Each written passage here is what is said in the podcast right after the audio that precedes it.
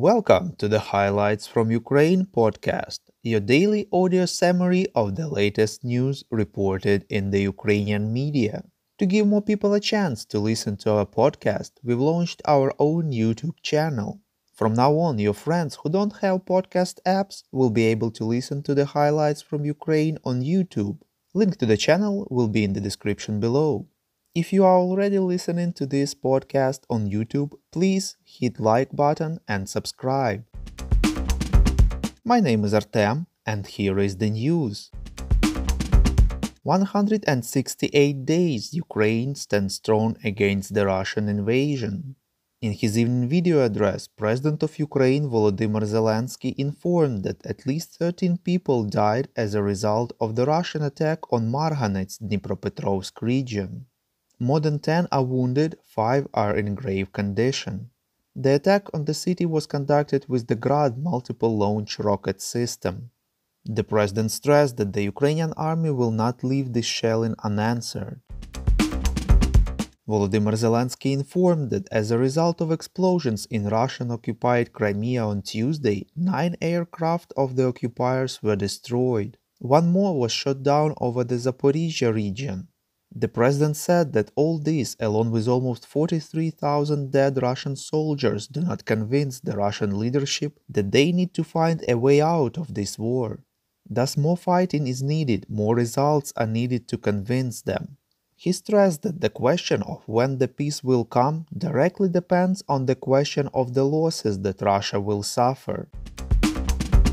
The president said that a conference at the level of defense ministers of Ukraine's partner states begins on August 11th in Copenhagen, Denmark. Volodymyr Zelensky expressed gratitude to all Ukraine's partners who understand that only by ensuring Russia's defeat on the battlefield can the return of security for Ukraine and the whole of Europe be brought closer.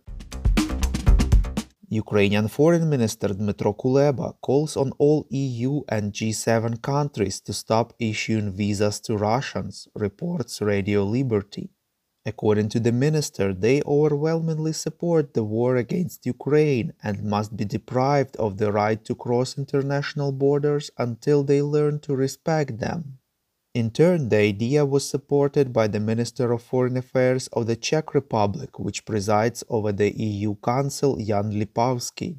He agrees that it is necessary to completely ban the issuance of Schengen visas for Russian citizens in order to reduce the influence of Russian special services on the territory of the EU. Prior, the prime ministers of Estonia and Finland called to stop issuing tourist visas to Russians as well.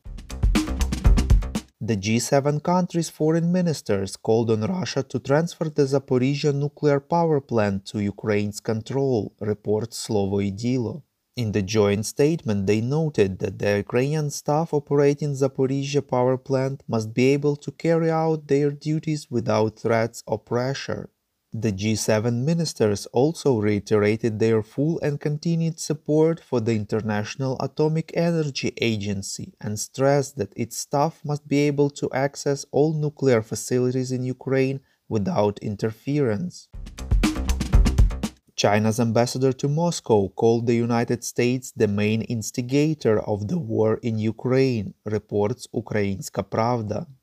He accused Washington of backing Russia into a corner with repeated expansions of the NATO defense alliance and support for the forces seeking to align Ukraine with the European Union rather than Moscow. The Ukrainian military conducted a strike at the Antonivsky and Kakhovsky bridges over the Dnipro River in the temporarily occupied Kherson region, reports Channel 5. According to the Ukrainian command, after the attack, bridges can't be used. The UK announced an additional military support package for Ukraine, reports European Pravda. British Defense Secretary Ben Wallace confirmed that London will hand Ukraine three additional multiple rocket launchers, in addition to the three already in Kiev, as well as a significant number of missiles for them. Ukraine received the necessary consent from Eurobond holders to defer payments on them for two years, reports Interfax Ukraine. The Finance Ministry of Ukraine received consent regarding approximately 75% of the total principal amount of securities in circulation. Our Patreon supporters get access to a cool new series on wartime life in Ukraine. To join the club, follow the link in the description below. We call on you to demand from governments of your countries to impose the toughest sanctions possible on Russia and its citizens to stop their invasion of Ukraine. Thank you.